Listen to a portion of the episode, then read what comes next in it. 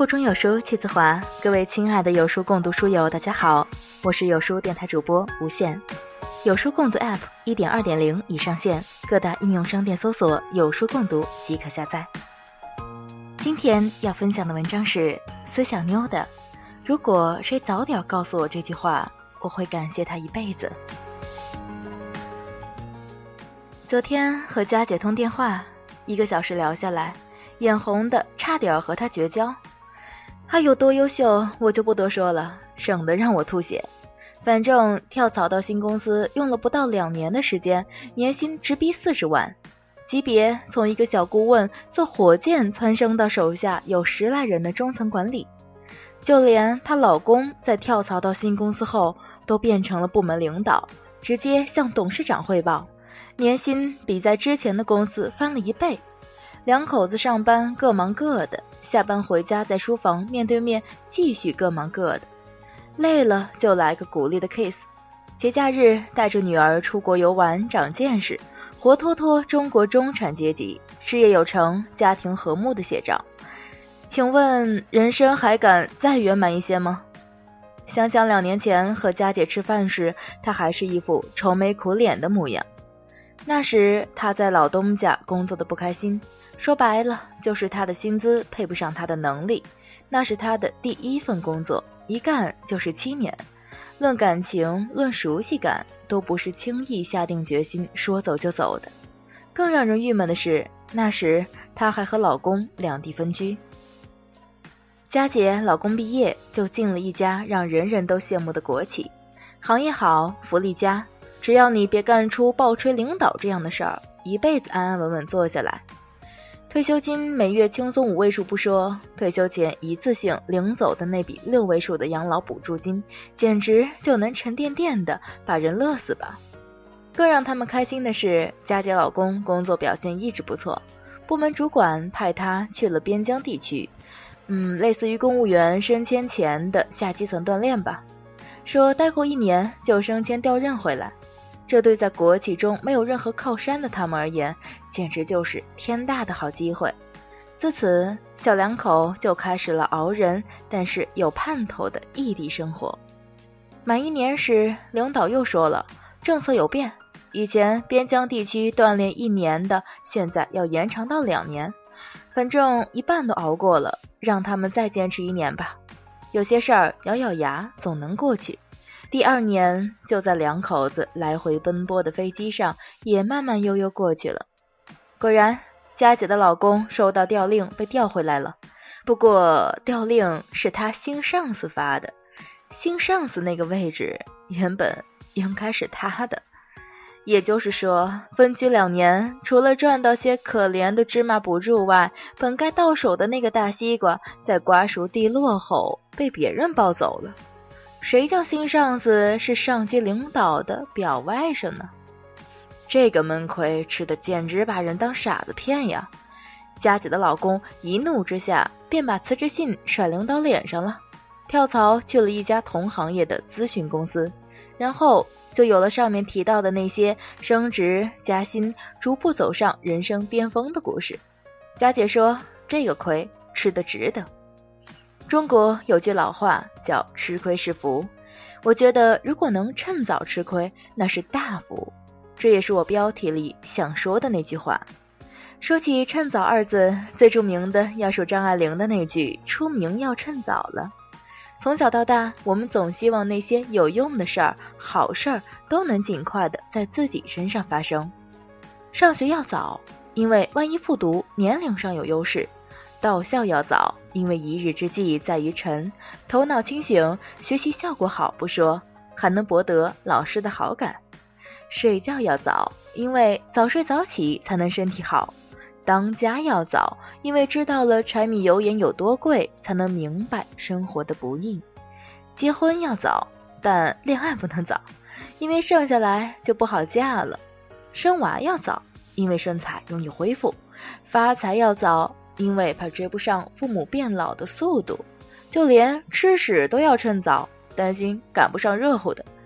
所以啊，我们的一生就是一场撒丫子赶赶赶的马拉松，生怕落在别人后头。其实我挺喜欢这种火急火燎的成长方式，它带给我一种生活奔腾不息的感觉。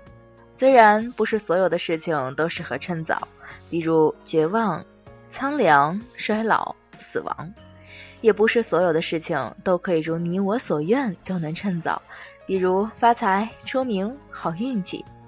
但吃亏要趁早这件事儿，既不难回避，又有必要。吃亏要趁早，我觉得是这个世界最有诚意的一句话了。没有智慧。跟你不掏心窝子的人是不会轻易说的。嗯，怎么这么巧？这两样我刚好都有。你越早经历那些遍布在周遭的险恶与险情，才能越早明白涉世之间，逼迫自己去练就一副火眼金睛、铁打金身，从此让后面的路多些一马平川。你越早经历那些不怀好意的人心与伪善的感情，才能越早明白谁是能够于患难中安心托付的那一个，谁又是要敬而远之，此生再无必要往来的那一个。我大学好友小妮就是通过渣男才找到了现在的真爱，可见废品坏物也是能挖掘出其价值的。该渣男让我至今回想起来也会觉得奇葩的像个传说。他们相识于网上，在不同的城市上学。渣男是小妮的初恋。做这个背景交代是希望你能对小妮接下来的愚蠢多点宽容。毕竟嘛，情窦初开的少女在第一次的感情经历中犯傻是一件允许被容忍和原谅的事儿。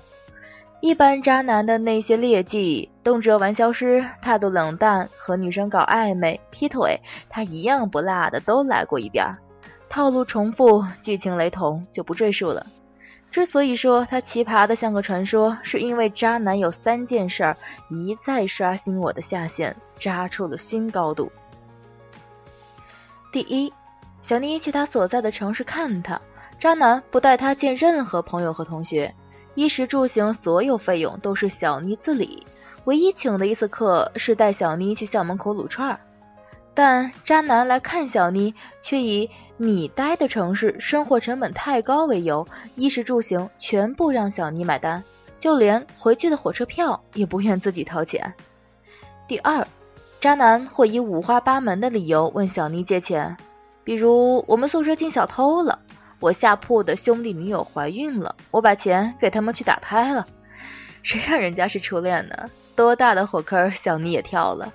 可这边渣男借着钱，那边小妮就在与渣男搞暧昧的女生 QQ 空间里看到他秀的礼物。今天亲爱的给我买了这条项链，真是百搭呀。下面是渣男和他在逆光中的侧脸照片。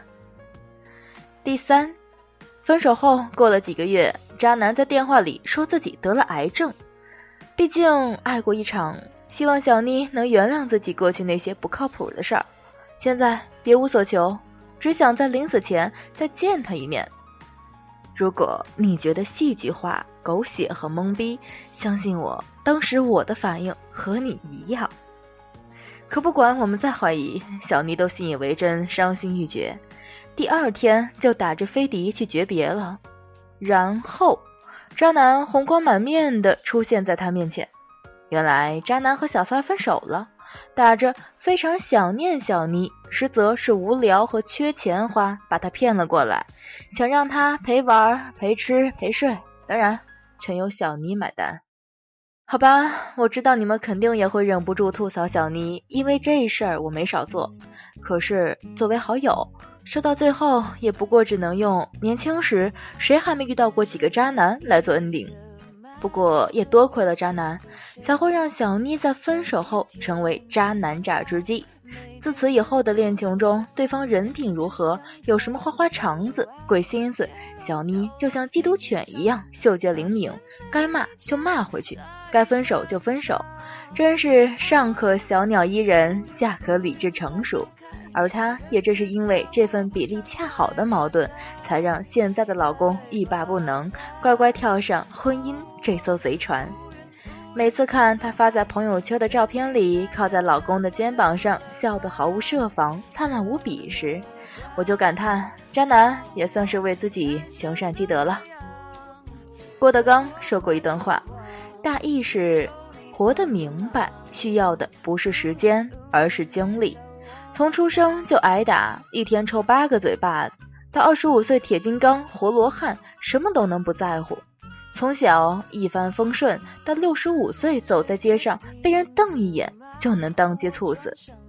所以啊，既然我们无可避免总要吃亏，那还是趁早来的好。你早点儿在钱财上吃亏，才能更早明白天上不会掉馅饼的意思；你早点儿在人情上吃亏，才能更早明白求人不如求己的真谛；你早点儿在感情上吃亏，才能更早明白不假意、不狂热的道理；你早点儿在健康上吃亏，才能更早明白身体就是本钱这句大实话。没有谁的一生会一直顺风顺水，早点吃亏，早点长记性，早点把玻璃心换成钻石心，早点学会处变不惊，以后的路上再碰到漩涡暗礁，才不至于磕得头破血流，失去翻身的机会。所以下次吃亏时，不妨想想，还好是现在这个年纪，还好一切都来得及。